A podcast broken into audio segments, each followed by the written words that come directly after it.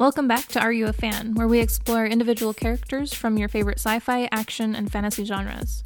A big thank you to Moonbound Productions for supporting today's episode. If you would like to express your support, please like and share the show. Here's your hosts, Dick Rail and Joker. Hello, folks. Uh, welcome to Are You a Fan by Moonbound Productions. Uh, if you like the episode and you like any of our stuff, give us a like, follow, and maybe comment down below. So, this week, Joker, for you and the audience, question If you could get powers from any animal on the earth, but it has to bite you, which animal would you pick? Um, you know, I think a fun one would be a alligator or crocodile. Being able to, you know, get that that extra skin, and just imagine if you still have the jaw power, just biting someone and doing a death roll. Dang, Like, that- like, good- I'd have fun with that. Dang, that, that's actually a pretty cool, fun answer. Ooh, I don't know. Maybe octopus for the for the regeneration power. hey, kind of like when I was talking about being an octopus, or that being my favorite sea animal. Yeah, maybe like a blue ring. Oh, I don't know, because that thing will kill me. Yeah, so you gotta be careful on Maybe that. like a red octopus, like something that I could just like, I, like I lose an arm in a vending machine. And I'm like, ah, no big deal. It'll be back by tomorrow. right. You can keep that soda, by the way. okay, so that brings us into this week's characters, folks. This week we are going to be covering Spider Man, aka Peter Parker. The first and original Spider-Man. Ooh, yeah. And uh, he's got quite a long history, so let's get into it. All right, so Spider Man. He's a superhero created by writer editor Stan Lee and writer artist Dave Ditko. He first appeared in an anthology comic book, Amazing Fantasy number 15, August 1962, in the Silver Age of comic books. And, you know, that was a very transitional point for comics, I would say. Silver Age was. Yeah, because it it definitely changed how they were created, what kind of stories were made, and kind of brought in a lot of characters we still see today. it really was a renaissance for like bringing in characters. Now, granted, they also had a lot of characters that did not stick because I feel like they're just throwing things at the wall. They're like, one of these ought to stick, but hey, Spider Man already sticks to walls, so there we go. Hey, uh. Okay, so Stan Lee would say that the idea for Spider-Man arose from a surge in teenage demand for comic books and the desire to create a character with whom teens could identify, which is definitely always good because you want your characters, especially if you're putting it to a certain demographic, you want them to be able to identify with them. exactly. And honestly, considering at this point, I feel comics were more starting to move towards child like t- teenagers and kids and that it made sense to have somebody you know they could actually look up to and be like holy cow i could be that especially when you think about you know him being the same age on most of the time with most of the readers, is like that makes it a little easier for them to to identify as like, hey, yeah, I could do that right now. Exactly. So, not a bad move on Stan Lee's part. So, in his autobiography, Lee cites the non superhuman pulp magazine crime fighter, The Spider, as a great influence, which hmm, I don't really know a lot about that character, but I can see, like, maybe with the name and stuff, like, yeah, not. It makes sense. It makes sense, yeah. and he would also uh, state in multiple multiple uh, interviews that he was further inspired by seeing a spider climb up a wall. Uh, which he added that in his autobiography that he has told the story so many times he's not really sure if it's true or not. I love how I do love how Stan Lee at a certain age he was just like F it. Just like he's like, you know what? I'm old. I don't even remember most of my life. I'm just kind of just winging it at this point. Right, like he's made so many characters, he's been involved in so many characters. If you remember those kind of details from one that long ago, that'd be impressive. Re- really would be. So Lee also says he chose Spider Spider Dash Man because he wanted the character to age as the series progressed, and moreover felt the name Spider Boy would have made the character sound inferior to other superheroes. Which good call. Then it also makes it sound like he's a lot younger than he really is and less mature. And Yeah, and also if you go with Spider Boy and you're like, oh, we're gonna age him up, we'll switch his name later. Fans tend to not take name changes very well, as we saw when we talked about Black Panther versus Black Leopard. Yep. Yeah, fans aren't really big on name changes, so smart move on his part, if I if I do say so myself. Yeah, the only ones to really ever successfully do that were pretty much mem- any member of the Bat family. Other than that, though, like nobody else has really survived a name change. True, but I mean, at least with the Bat pa- family, I think they did did it smart by being like the Robin's just a mantle place for all the adopted kids. Bruce takes in. He also decided to insert a hyphen in the name as he felt it looked too similar to Superman, another superhero who also wore red and blue costume, which started with an S and ends with man. Which again, that, that makes a lot of sense because you want it to stand out and Yeah. not when you put them side by side. There's so little difference, and As a dyslexic, I appreciate that. that hyphen honestly probably saved me a lot of effort on this research because I would have just been like, just looking at them like, those look the same, but uh, there's Right. something different about them. Oh, a hyphen. so at the time, Lee had to get only the consent of Marvel publisher Martin Goodman for the character's approval, which apparently took a lot longer than one would have thought. Yeah, and Goodman eventually would agree to Spider Man uh, as a tryout in what Lee recalled as what would be the final issue of a current uh, science fiction and supernatural anthology series called The Amazing Adult Fantasy, which was renamed Amazing Fantasy for that single issue of number 15. kind of probably a good move they took the adult part out of there. And that's, that's probably why they did for that character specifically. yep. I just amazing adult fantasy. Yeah. Yeah, that definitely does not sound like something that would be a, a good place for a superhero. Yeah. In particular, Lee stated that the fact it had already been decided that Amazing Fantasy would be canceled after issue 15 was the only reason Goodman allowed him to use Spider Man. Which, I mean, that's not a bad way to just kind of throw out a test run of a character. Yeah, because if it's if the thing's being canceled anyways, if it doesn't go good, it doesn't hurt anything. Exactly. Then we can just cancel it and nobody's going to be the wiser. And that, but if it does good, easily revive it. Yep. Uh, and regardless, Lee would receive Goodman's approval for the name Spider-Man and the Ordinary Teen concept, and uh, approached artist Jack Kirby. Ah, there's that Jack Kirby again. Man, he pops up in so much stuff, man. How, like, I feel like he is as notable of a creator as Stan Lee at this point. He really is. Greg Theakston, a comic historian, uh, recounts Kirby told Lee about an unpublished character on which he had collaborated with Joe Simon in the 1950s, where an orphan boy living with an old couple finds a magic ring that grants him superhuman powers.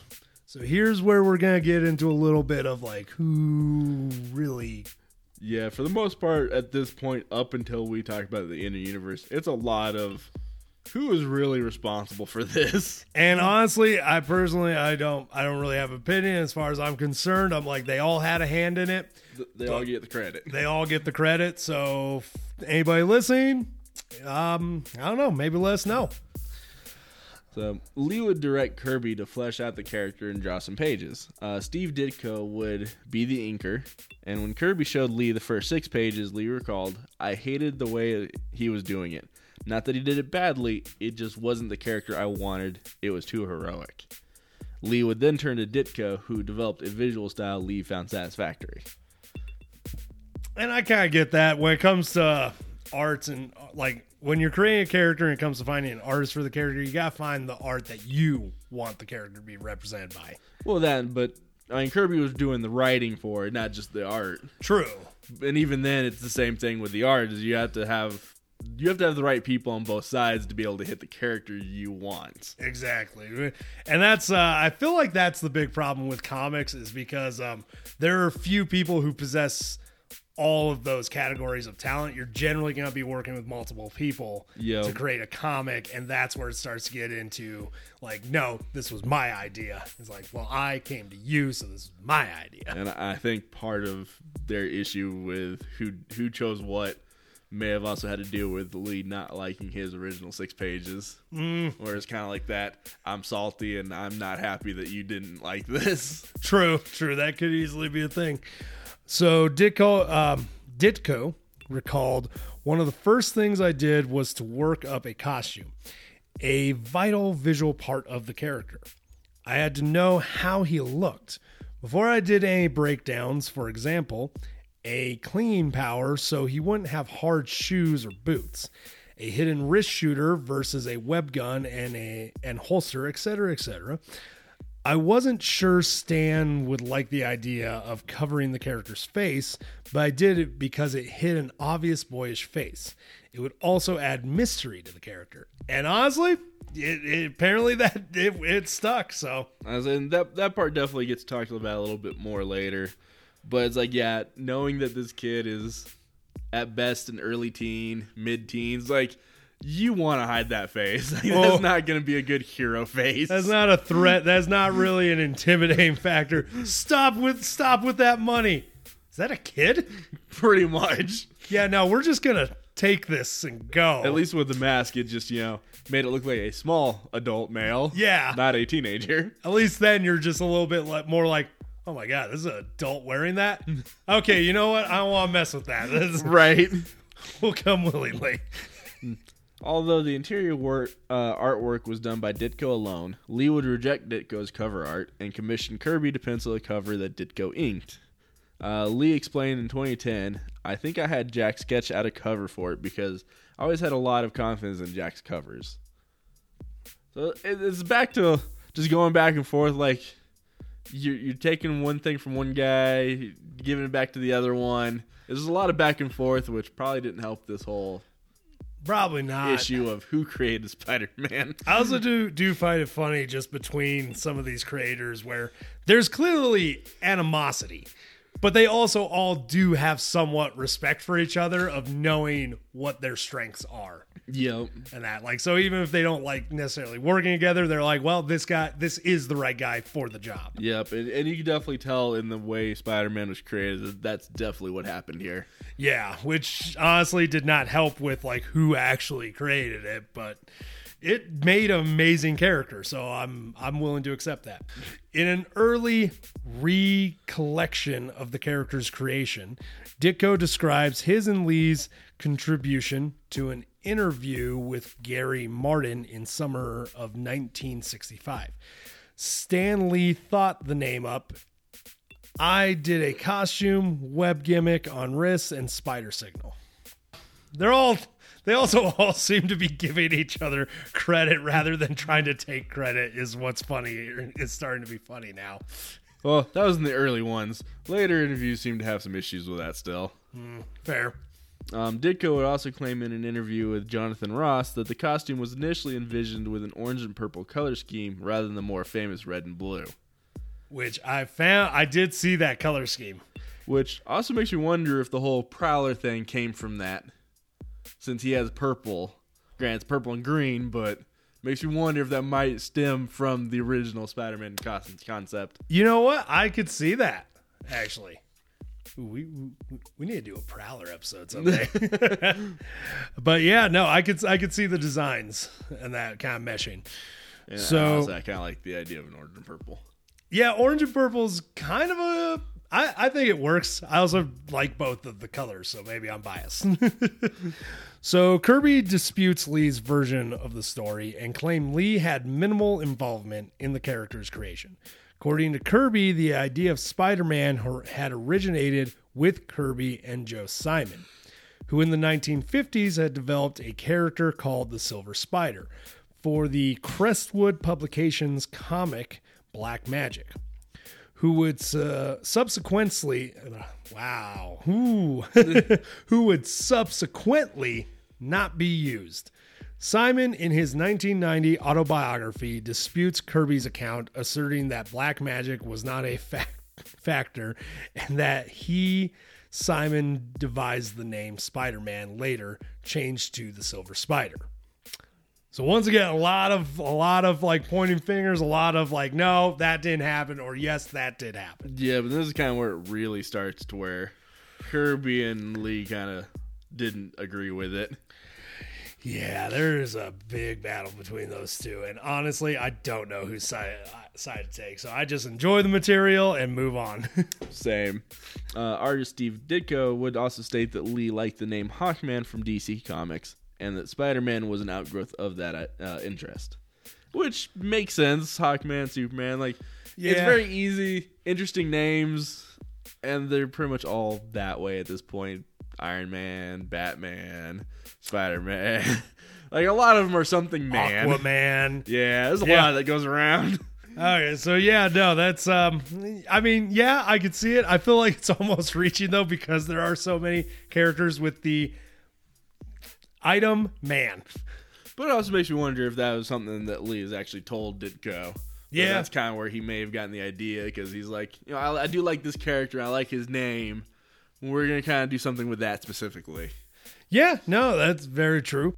Simon concurred that Kirby had shown the original Spider Man version to Lee, who liked the idea and assigned Kirby to draw sample pages of the new character, but disliked the results. In Simon's description, Captain America with cobwebs. Which, yeah, I mean, it, it makes sense. They're both from New York. They got a lot of the same personality and and traits. It, it makes sense. true. And uh, That, that kind of gives me horror images, though. Thinking about Captain America with cobwebs. uh, Lee would give Ditko the premise of a teenager bitten by a spider and, and developing powers. A premise Ditko would expand upon to the point where he became that Bell describes as the first work for hire artist of his generation to create and control the narrative arc of his series. Okay. Man, just yeah, a lot of handing this character. This character got passed around like a hot potato. I mean, it, it- they definitely took advantage of everybody's abilities, and I, I do think that that's what made Spider-Man so good that early on. I could easily agree with that. Uh, it was a team effort at that point. At this point, yeah, I'm willing to say that Spider-Man is not just Stan Lee's creation. It was definitely a amalgamation and team effort to make this character what it was. Oh yeah, definitely. So, on the issue of the initial creation, Ditko stated, I still don't know whose idea was Spider Man. Ditko did, however, view the publishing, uh, published version of Spider Man as a separate creation to the one he saw in the five penciled pages that Kirby had completed. Which and I think that's a good way to separate the two. Is what was published is likely extremely different than what was first envisioned by Kirby. Yeah. So it's like, yes, Kirby, you had an idea, you had help in creating him, but what was created was not yours Yeah. specifically. And I, as an artist myself, I feel as though I've had had that happen with a few projects I've worked on with some people, where I'm just like, "Here's the idea," and then when it gets done, I'm like, "That is not at all what I created or came up with." But you know what? It works. Yep. And and sometimes with art and passing off your ideas, it's kind of what happens. You kind of have to hope for the best. Yeah. I mean, how many scripts have uh, been thrown to Hollywood that resemble nothing of the original script screenplay? Pretty sure most of them. Yeah, same. I mean, look at all the Disney movies from the Grimm's brothers that com- are complete opposites. There's like we're gonna take the names and the overall concept and get rid of the murder. Pretty much. Uh, Kirby also noted that in a 1971 interview that it was Ditko who got Spider-Man to roll, and the thing caught on because of what he did. Lee, while claiming credit for the initial idea, had acknowledged Ditko's role, stating, "If Steve wants to be called co-creator, I think he deserves it." Which fair, because yeah, no, it, his, it was he's the one who kind of got it on the paper and did the designs and stuff. So and kind of created what Spider-Man we know looks like. yeah, so he definitely he does deserve it. Definitely. And I'm glad Stan Lee made that statement. so Lee has further commented that Ditko's costume design was key to the character's success.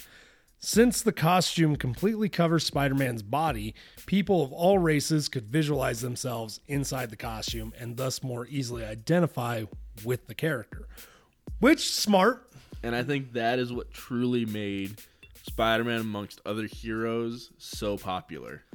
Because other heroes, you see the faces. It's kind of like with how Bungie did with Halo and Master Chief. You never Yep. see his face, so you can envision you being him. Yeah, anybody can be in that suit. And there's nothing in Spider Man saying you have to be a specific race to be able to be Spider Man. I mean, you know, kind of like, uh, I guess, um, so, slight spoiler warning if you haven't seen Enter the Spider Verse, but it's kind of that whole like, it fits. It always fits eventually. The suit. Anybody can be the be Spider. Man. Oh, yeah. like And as we've seen with other versions of Spider Man, there is pretty much every race of Spider Man out there. Yeah. Like, it didn't have to be one kind. even a few different species. And I, I, I really think that's what made Spider Man so popular with kids and people around the world. and it it really it really did i could fully agree with that so now we uh, now that we're done with that whole debacle ladies and gen- folks um, it's up to you wh- whatever you think on and that but we're standing neutral ground we just enjoy the character so we're going in universe now Finally. yeah. okay. So in universe. So Peter was con- uh, conceived while his parents were on a mission in Bombay, India. Present at his birth were his uncle Ben and Aunt May. And when Ben jokingly said, I always liked the name Ben myself, Richard gave Peter the middle name Benjamin. Oh, that's mean- kind of cute. I, I kind of hope, seeing as it's your name, that's what you prefer. You've Yeah. always liked that name better. It's like, I hope so, because you're stuck with it apparently for a long time. Yeah, unless you got money. Uh, but oh, that's kind of cute though. I like it. It was definitely kind of nice to know that Ben and May were there at the very beginning, too. right? Shows like shows that they weren't just a random family member who ended up with Peter. Exactly, which is nice.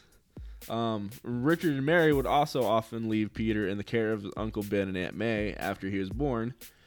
Um, when Richard and Mary were later assigned on a mission to Algeria, they left Peter in the care of his aunt and uncle while they were away. So a lot of times when they're on their little top secret missions, makes sense that that's a good family because obviously you're very close with them. They were there at the birth. Yep. It's a good family to leave them with. And honestly, if you're you know secret agents, like you you need somebody to be watching that kid. You know, not it. Not everybody has a Woodhouse.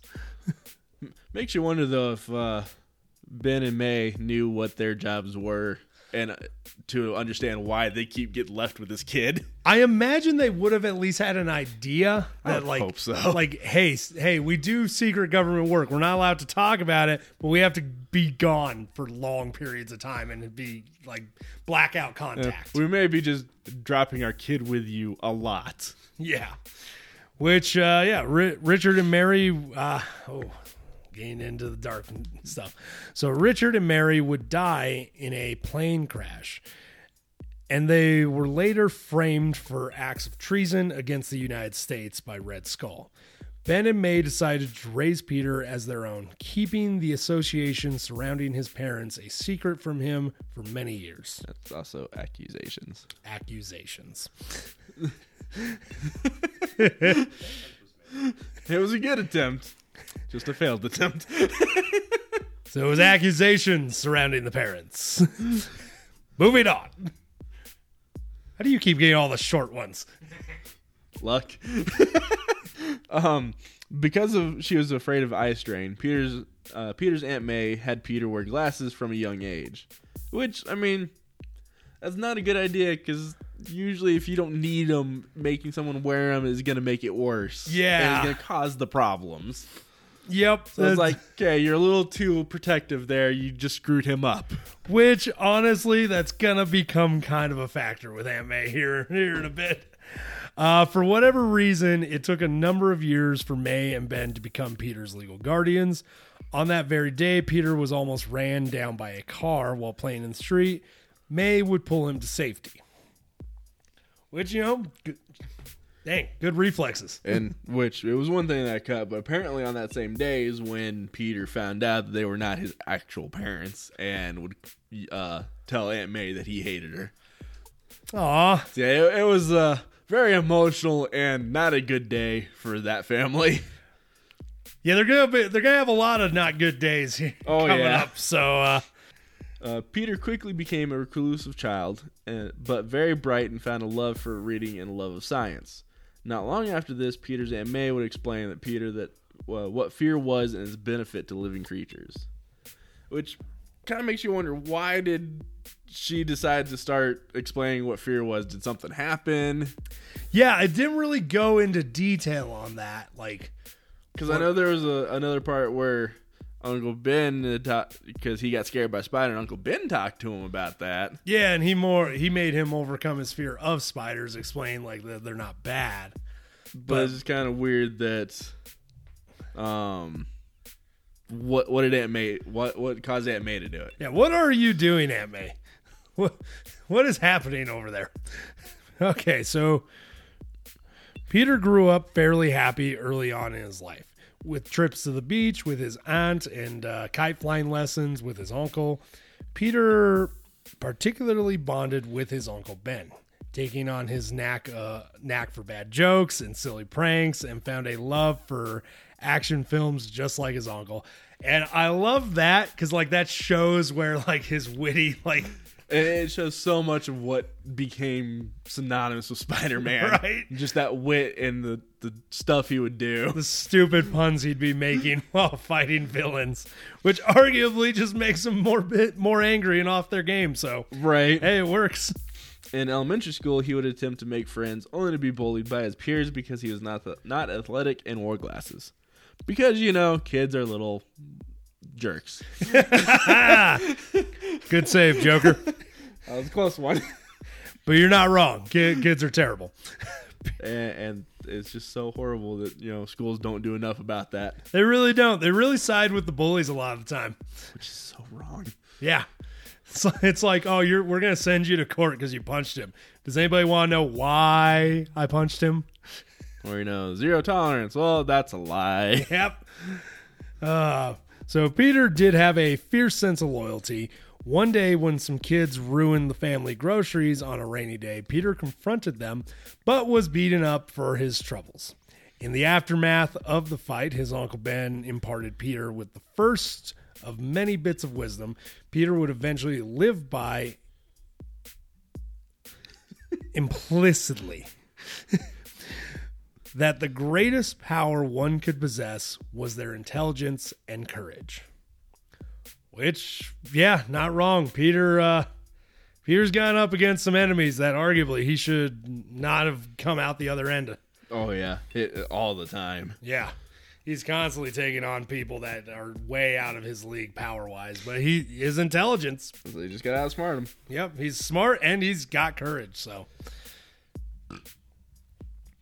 One day, Peter's uncle Ben told him that he should spend the day outside.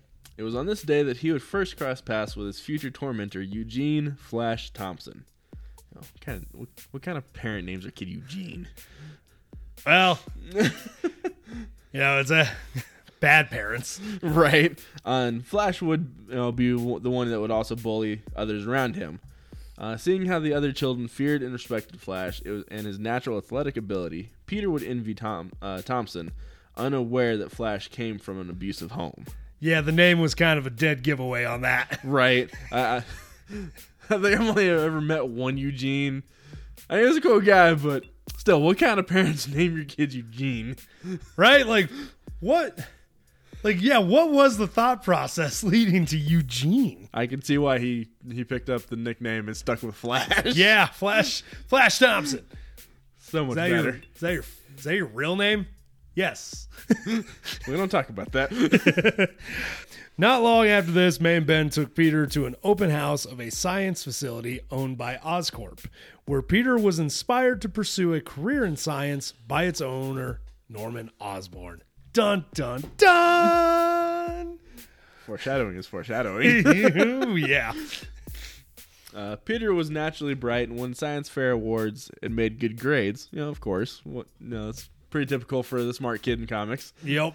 Uh, ben attempted to encourage Peter by telling him how proud his father would have been. This would actually make Peter sullen and depressed, and when Ben got the boy to confide in him, was surprised to learn that Peter wanted his uncle Ben to be proud of him.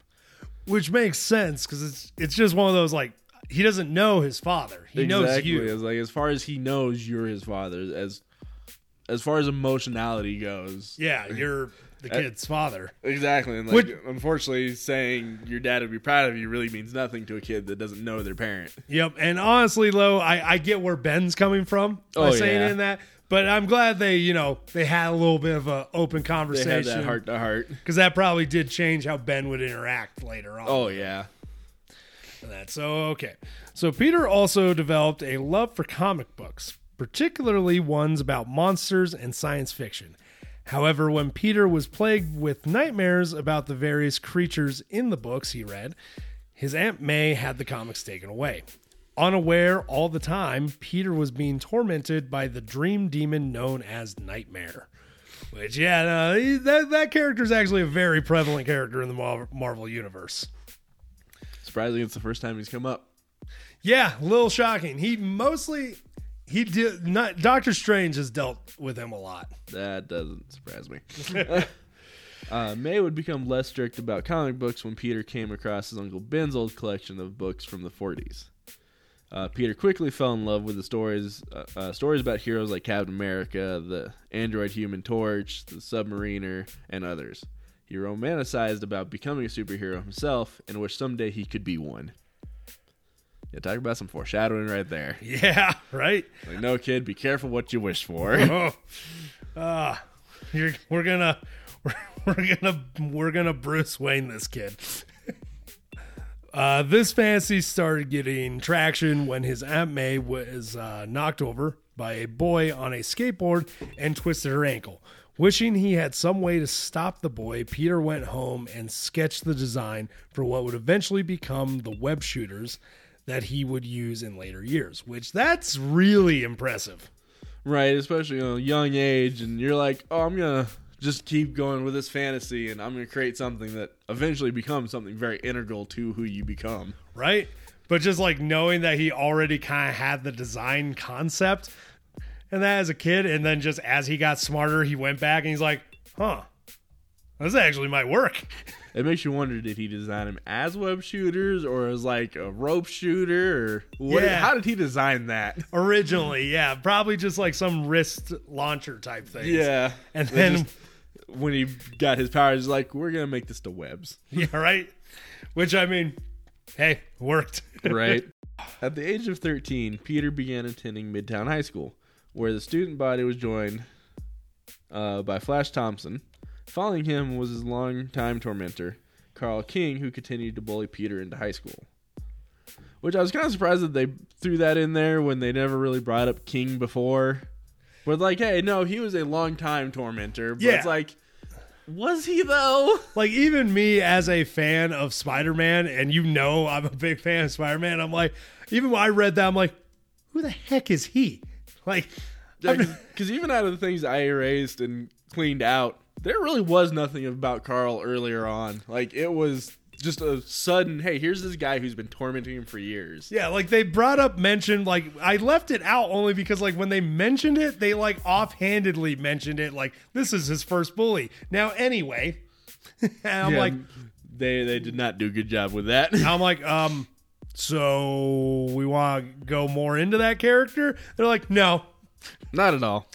Cool, cool, cool, cool, cool, cool re- research material. So Peter would learn not everyone was out to get him when he was saved from some bullies by the class clown CJ Vogel. That's what we're gonna go with because I'm assuming that's what it is. CJ Vogel. Which is funny because that's another name who I never saw pop up again. Yeah, no, it like it. He never comes up after this. Which makes no sense. Like, why would I get just you know having the class clown, but why give him a name? Yeah. If you're never gonna use him again, why? Exactly. So that fall, when Peter was helping his aunt and uncle with the yard work, unknown to Peter at the time, this would be the first time he would uh, be seen by Mary Jane Watson, the niece of his aunt's friend Anna Watson. It was about this time be, uh, Peter began to realize that his aunt and uncle were much older than the parents of his classmates and began to worry about their mortality. Because, you know, what does a high schooler need but to start worrying about mortality? Yeah. Uncle Ben would assure that both sides of their family came from a hearty stock, you know, like all those old timers do. yeah. uh, and that both he and Peter's Aunt May would live for a long time still. Tragically, though, this prediction would be proved to be very, very wrong. Oh yeah. You know, Uncle Ben just had to put his foot in his mouth. And honestly, that's why I don't think I'm ready to have kids because my kid's like, Daddy, Dad, like, are you gonna die anytime soon? I'm like, maybe.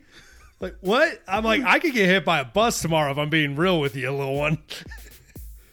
when Peter was 15 years old, he was interested in a scientific exhibition on radioactivity at General Tech Tektronic Laboratories East. I don't know why I said it that way, but it was the only way I could get through that word, so we're going with it. When none of his fellow students were interested in going with him, Peter went on his own. And Which, you know, of course, you know, being a person who just wants to be by himself, it kind of fit. yeah, it, it fit his personality. and honestly, with being a ostracized kid at the in the school and that, like, like why? Like, I was more just wondering. Like, I'm like Peter, why, why'd you even ask? Right. uh, unknown to Peter, uh, he was being followed by his tormentor, Carl King. Hey, hey, comes up again. um, who would uh, yeah, who sought to bully him some more that day. During the experiment that day, a lone spider would be lowered into the path of radioactive energy that was being transmitted by the particle accelerator being de- uh, demonstrated. This radioactive spider ended up on Peter's hand and bit him. Peter quickly realized that the spider had been radiated and quickly ex- excused himself from the room when he began to feel ill as a result of the bite. So, did he just. Uh, how did he figure out this one had been irradiated? Like, was it an instant I started feeling bad? Uh, from the way they kind of explain it, it sounds like it was like almost instantaneous. Like after the bite, it like really started to affect him. I was like, it was like, other than that, it's a it's a spider bite. How did you know he, he was radiated? Right? It just seems like it was almost like a spider sense before he had the spider sense. That was the first power he got. Yeah, the whole particle accelerator thing though just kind of makes me think of the the Flash TV show. They really got a thing for particle accelerators, They really do. And it's always those that go wrong and give people powers. I think I think honestly, especially because even now, particle accelerating is such a new science, even though it's been around for so ever, we know so little about that we're just like maybe, Right? maybe it could. We're just like they they say that, and scientists is like I don't know. It's like tell me I'm wrong, tell me it can't do that, and they're like. We don't have enough information to tell you it can't do that. It's like, ah. Peter would be confronted by two bullies from school. Peter was surprised when he was able to take a punch. When Peter tried to hit back, Peter would miss, yeah, uh, and strike a lamppost, causing it to fall over. Walking out into traffic, Peter was almost run down by a car, but managed to make a leap across the street and was further surprised when he was able to cling to the wall as well. As he climbed to the top of the building, the only witness was a child. Which it says the only witness was a child, but we had two bullies that just tried to start shit with him. Well, but it depends, I guess, on where on what wall he was trying to climb and True, if they're okay. able to get across the street to follow him. So maybe one witness to see him crawl up the wall, but I'm just saying if The rest of that, that had a lot of witnesses. Yeah, and if I was a bully and the nerdy kid who I'm used to picking on suddenly punched a lamppost over, I feel like there'd be some questions. Well, that, and then you see him walking in traffic and leap across the street. yeah, like, There- There's a lot of questions there. and then But suddenly, I also question how only a child saw him do this in the town of New York. right? How is there not more windows with people looking at him or people in the alleys? You'd think there would be.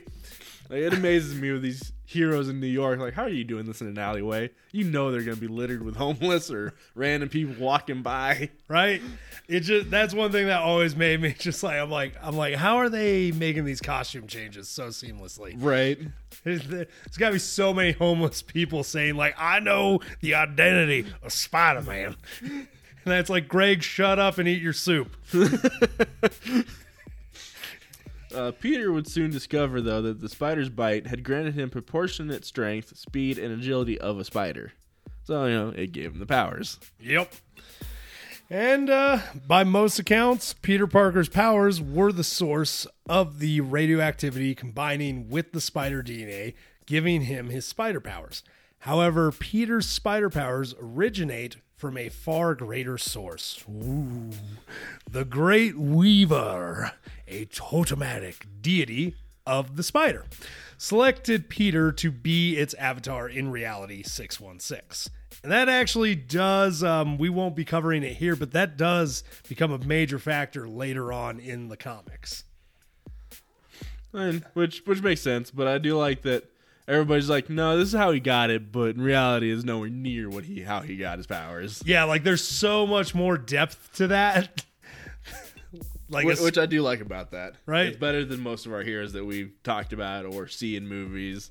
Where it's like, no, it's just this real simple thing. Like, no, this one has a grand scheme. Oh yeah, and it uh it comes to it kind of comes about like in some stories late much later on that like I said we will not be covering, but Because that is much, much later on. yep, but they're out there.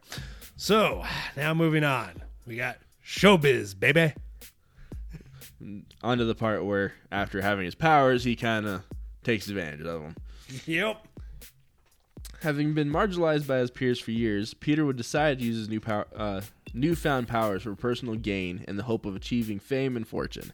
Of course, because you know what kind of person can get those kind of powers and not immediately go to greed. Oh right. I'm not better. Yeah, no, I know I wouldn't be. Uh, the opportunity would uh, present itself when he learned of a cash prize for anyone who could last three minutes in the ring with the wrestler Crusher Hogan. I got you for three minutes. Three minutes of pain. So after the match, Peter was offered to be presented by booking agent Mac- Maxie Shiffman, who claimed he could land Peter on television. I read that name as best as I could. Don't don't don't look up like that. Uh, in order to sensational, sensationalize himself, Peter dis- uh, designed a colorful costume and applied the designs for his web shooters, creating his own adhesive formula to create webs. With that, the Amazing Spider-Man was born and became a television sensation, appearing on television and making sizable amounts of money. Which you know, that's that's still pretty impressive that he was able to take, as we talked about earlier about his web shooters as a kid, Yeah. and he found a way to make a web himself with it just being not being natural. Like it, it really does show his ingeniousness. Oh yeah. just like dang. so on the way to his first show, Peter had saved a man falling from a window who was trying to catch a glimpse of him swinging by, performing his first, albeit unplanned, heroic act as Spider-Man. That was kind of where it really first started. Yep. I know this one definitely kind of surprised me. But Peter's television exploits would gain him gain him a legion of fans, including Flash Thompson. But Spider-Man uh, first performance also generated a positive review from the Daily Bugle editor in chief, J. J. Jonah Jameson. Which honestly, same here. That really surprised me. I'm like, oh I- when I read that out on editing this, I'm like, um, what? yeah, He Jay- actually liked him at one point. Yep. Which, oh my God. Like, sometime in the future, we got to do an episode on J. Jonah Jameson because the guy has more depth than just like, I need pictures of Spider Man. That's just his most famous. Yep. So, after one of Peter's performances, he happened to open. Uh, oh, wow. So, after one of Peter's performances, he happened upon a burglar robbing the studio. When the security guard asked Spider Man to stop the crook, Peter allowed him to go by. When the guard scolded Spider Man, Peter told him that catching the crook was the guard's responsibility, not his. Oh, and the oh the webs we weave, my friend. Yeah, because this one moment of arrogance would cost Peter more than he could ever bargain for and change his life forever. In a it very dark, wet manner. So, ladies and gentlemen, here we go. A few days later, while coming home from a performance, Peter was surprised to see the police waiting outside his home. He was shocked to learn that his Uncle Ben had confronted a burglar breaking into their home and was fatally shot. Learning that the man responsible was hiding out in the Acme warehouse, Peter changed into Spider Man to catch him. And Acme is a. Ah, I love that they had an Acme warehouse, Right. you go from Looney Tunes to Marvel. Love it. right? Oh, but yeah, pre- yeah, pretty. uh well, I guess let's continue on into it. So, as Peter would exit his bedroom window as Spider-Man, he would be observed by Mary Jane Watson. She had connected. Uh, she made the connection that Peter Parker was Spider-Man, but would keep that secret for many, many years. Hmm. Interesting. Which I, I thought that was interesting because it had another name on it, like another one of his friends. It was another one of those that they never came up again. So it was like, Yeah, we're gonna just leave in the part about the person we know fair enough. Consistently. but I, I thought it was very weird how normally in like all the movies it takes a lot and it takes them to tell them. But Yeah. no, she figured out like instantly, Right. before he was even a hero. It is also one of those like after you would start like at start dating at a certain point and you tell them and they're like, "Oh, I already know." It's like couldn't uh Honestly, I would love for them to have had that conversation. right? That would have been great. Oh, I'm You're gonna- like, I'm Spider Man. Oh yeah, I, I knew that from the uh, day that uh, the cops were at your house. Like, wait, what? If I ever come across that conversation in comics, I will let you know and I will find I will I bring hope it. it exists. right? So, knocking out the murderer with a single punch, Peter finally got a good look and was shocked to find that the killer was the very burglar he refused to stop days earlier. Peter was horrified by the realization that he was partially responsible for the death of his uncle Ben and left the burglar webbed up for the authorities. Peter learned the harshest lesson of all. With great power comes great, responsibility. And roll credits. We're done, folks. Thank you for coming. right? uh, due to Peter's dramatic capture of his uncle's murderer, J. Jonah Jameson began uh, began completely shifting his opinion on Spider-Man and began began considering him a menace and began airing this opinion on the Daily Bugle. And now jo- uh, Jameson becomes the man we know. Yep.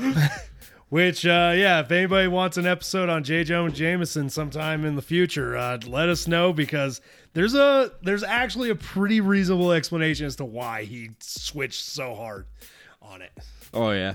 Um well I do kind of want to talk though now that we're done with this and it after rewatching the original Raimi trilogy, it amazes me how accurate that actually was. Yeah. For as much shit as we give that trilogy for being very cringy and bad, all- most of this all lines up with that first movie almost exactly. yeah, no, it's Granted, like, yes, the Uncle Ben died in a different way, and they kind of do skip over his like showman, like being an actual TV star I mean, because they do the wrestling thing. Yeah, they just kind of skip the rest, but I mean that makes sense. They don't have a lot of time. exactly. You gotta hustle But they still up. keep the fact that he did the wrestling thing.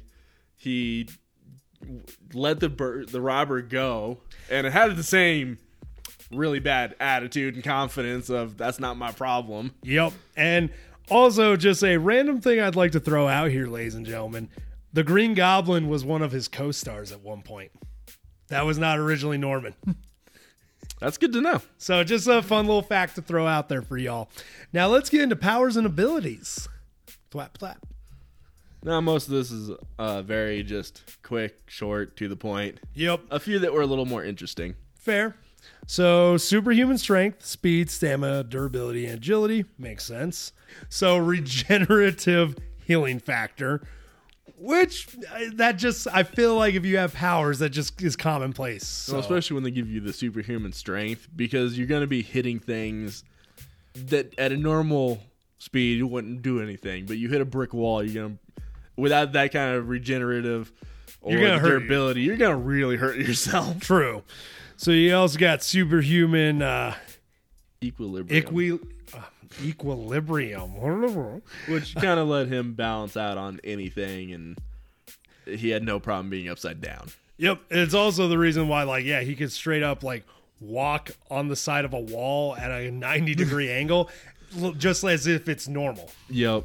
And then he, with that equilibrium, he was able to balance on extremely thin things like the spider web Yep. and other things that normally would cause a person a lot of issues. Oh yeah.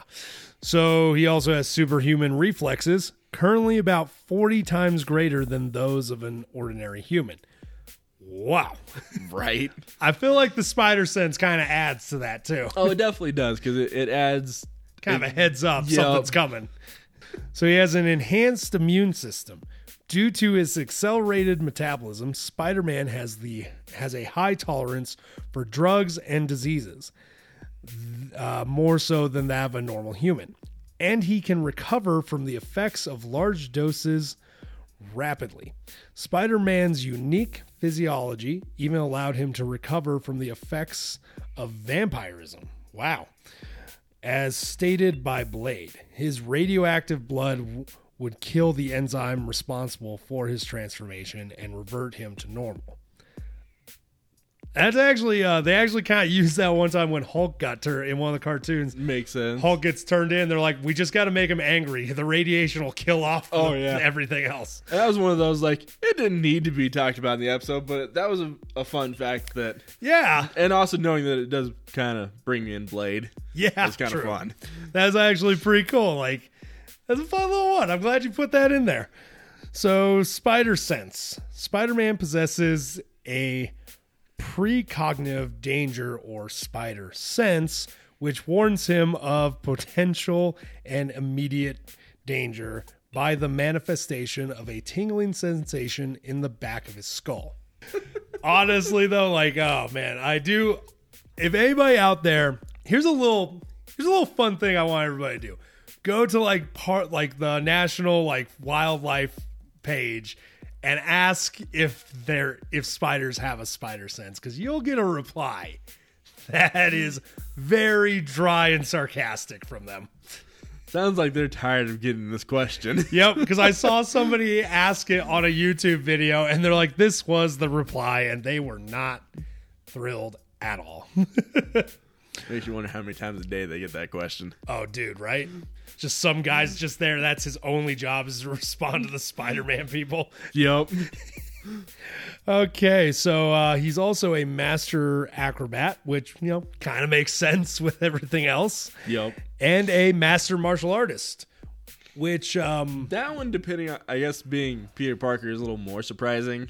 Yep. Uh, which actually, uh, if you want, uh, here here's how that actually happened. Um, Kung Lee, uh, the master from the movie Ten Rings, and that the main character, he actually taught Spider Man and created a martial art specifically for him called the Way of the Spider.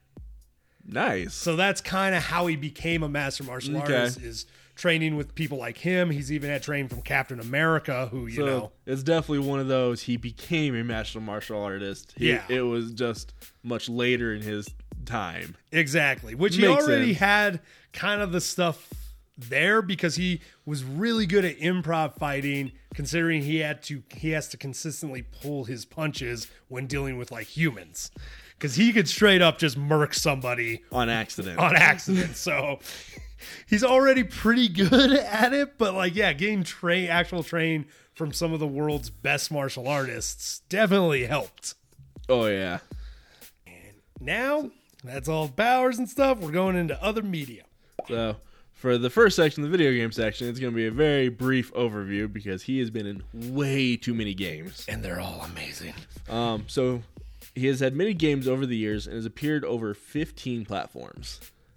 Uh, he has appeared in three games in the 80s, 13 games in the 90s, 14 in the 2000s, another 25 in the 2010s, three in the 2020s, with a sequel to Marvel Spider-Man being announced in 2021.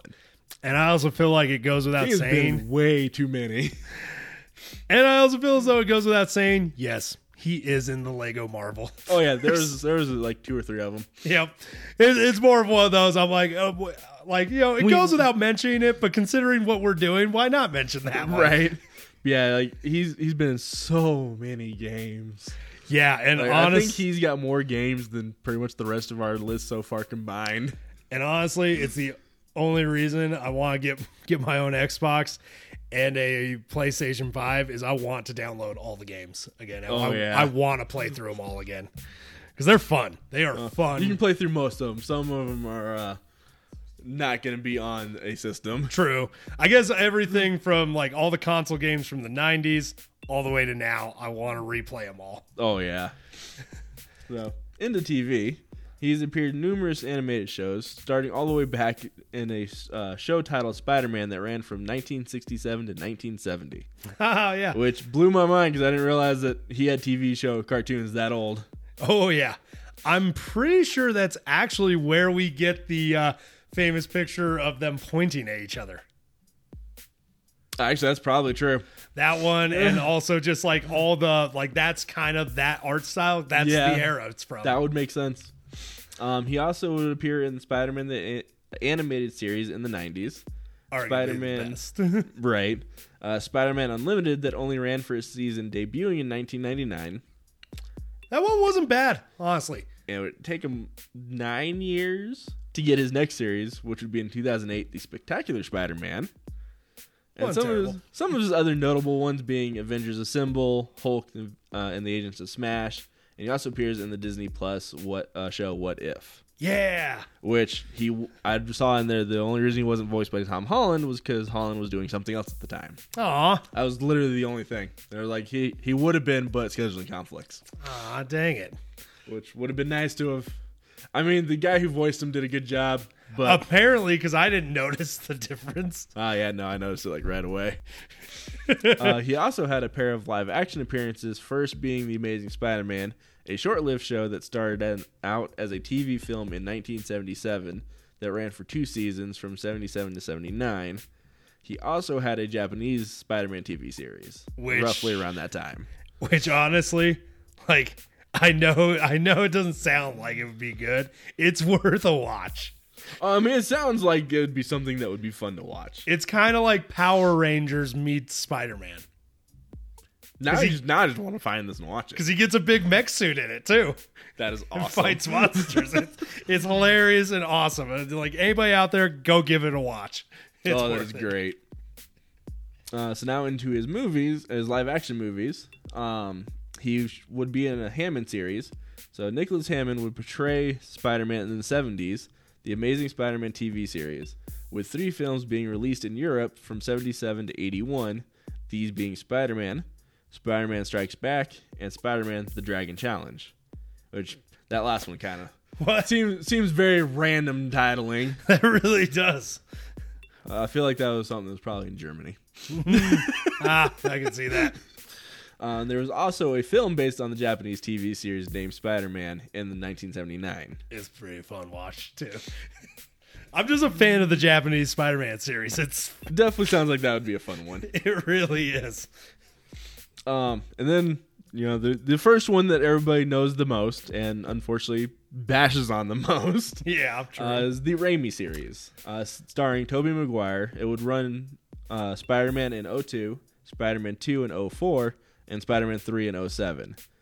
From 2008 to 2010, Sony and Raimi were actually working on three more sequels to Spider Man 3, but with issues over the fourth would lead Sony to cancel in 2010.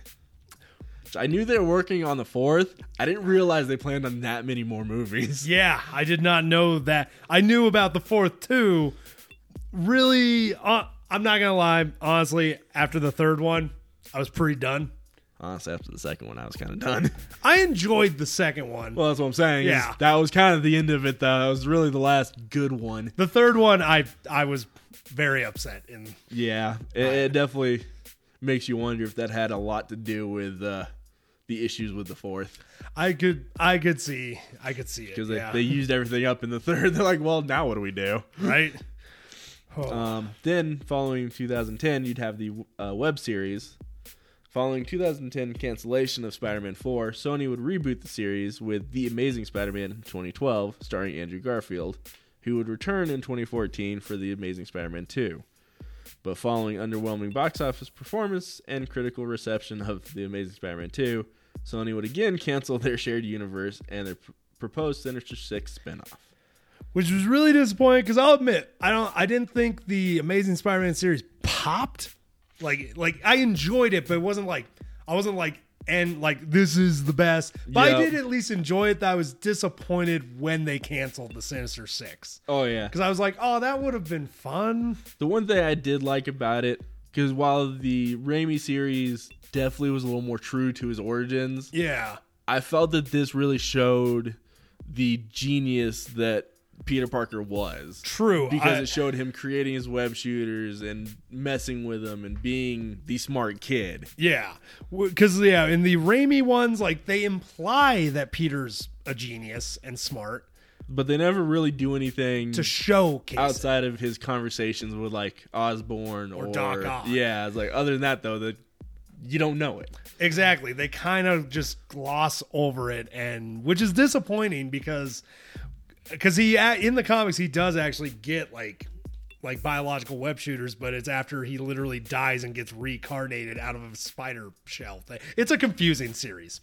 That makes sense. but yeah, no, I I did like that they showcased that in the Amazing Spider-Man series. That was the nice thing because yeah, it's like the first one had one good thing about it, the next one had another good thing about it, and it also had much more of the quips and the funny Peter than the Raimi series did. Exactly. Uh, though prior to Sony's 2015 decision to work with Marvel, they were actually reportedly considered a crossover between the Raimi and Webb universe with a movie title Spider-Man versus the Amazing Spider-Man. Oh, that would have been fun. That would have been, I think that would have been great to see. Oh, dude, right? I would have, I would have totally bought tickets to that. I know I'd be, I'd be voting for the Amazing Spider-Man. Same, same. I'm like, I'm like, ah, I think the Amazing Spider-Man's gonna take this. Oh yeah, He just seems smarter and just like more with it, even though he also acts like a total stoner. pretty much yeah. He also seemed like a better fighter too. Yeah, that too. Uh, and then obviously we all know his MCU uh, films and movies. Yep, So we're not gonna list all those. fair enough. Uh, that's it. Starts to get a lot. So, oh, novels and books. Oh, what? Yeah, we get a little more random ones on Spider-Man. Okay. So there were three books he was featured in in the 70s, published by Pocket Books Mayhem in Manhattan, Crime Campaign, and Murder Moon. Some of the most random names ever. Those sound like titles to books that you find at your aunt's house that you go to visit that just like have a weird cover that you're just like, what? those, those sound like murder Mystery books, book. Yeah. not a Spider-Man book. right? okay. So in the 90s, uh, Byron uh, Byron Preiss published a series of novels based on Marvel comics. Pocket Star, an imprint of Pocket Books, would release a pair of books in the 2000s. So very sporadically throughout time of his existence and that he's gotten some books apparently. yep, and honestly, not a whole lot of them either, but he's he's gotten a few. Yeah, but just very spread out. Yeah, that fills. So okay, motion comics. Ah, God, I always despise motion comics. uh, appears in Spider Woman motion comics. Okay. yeah, that, that was pretty much it. Oh, Most of these are pretty short-lived. it's funny. Most people think me as a dyslexic, I would love motion comics, but I'm like, no, Yeah, no. they throw me off. So radio. Oh, what? In 19 or yeah, in 1995 or Yeah. Yep. In 1995, BBC Radio would have a series commissioned that would be 50 episodes that ran from January 96 to March of 96. It's not a long one. No, I mean, it was 50 episodes. It was a, a short-lived. It, it seemed like it probably wouldn't have done good just because BBC is a British radio, so Also, you know, just a radio show in the late 90s, just shit, that was in the mid 90s. or mid 90s. That just seems like the last dying breath of the radio industry. which is still somehow chugging along. really is, and I don't know how they've maintained. So Spider Man, oh yeah, live performances. Oh, Yeah, he's- he's got a couple of them actually. Spider Man Rocks was produced at Universal Studio Hollywood, loosely based on the O2 movie and comics. And now, the Broadway musical in 2011, Spider Man Turn off the dark. Anybody who wants to look it up, look it up. Just know there's a reason it doesn't exist anymore, and it's not because it was a bad show. Well, Well, it, it was it just wa- a different sense of the meaning. yeah, it was. Um, anybody look it up. I'm, I don't want to go into detail on that because we didn't do enough research into that to get some numbers, and I don't want to be making claims right now. So uh, then we also have Marvel Universe Live, which a lot of characters seem to be popping up in. what I mean, that, that's starting to become like the the Lego Marvel yeah, of who wasn't in it. exactly. So that's gonna be a fun one at some point to start doing. Okay, so uh yeah, not gonna lie, uh, that's all we got on the character. Uh Joker, you a fan? Definitely, I, I've always enjoyed the the quips and the the jokes during the fighting. It was always my favorite part about Spider Man. Honestly, yeah, I've he's he was my first comfort character. He was really one of my first characters that like I got had like toys and all kinds of stuff for. So I'm a fan too. For anyone that's still listening, if you got something out of this, enjoyed the episode, or even liked the character before from a movie, comic, cartoon, hell, even that T-shirt that you saw one time, you're a fan too. If you want to jump on this train, why not subscribe and share with a friend? Dick Rail out. Y'all keep riding them rails.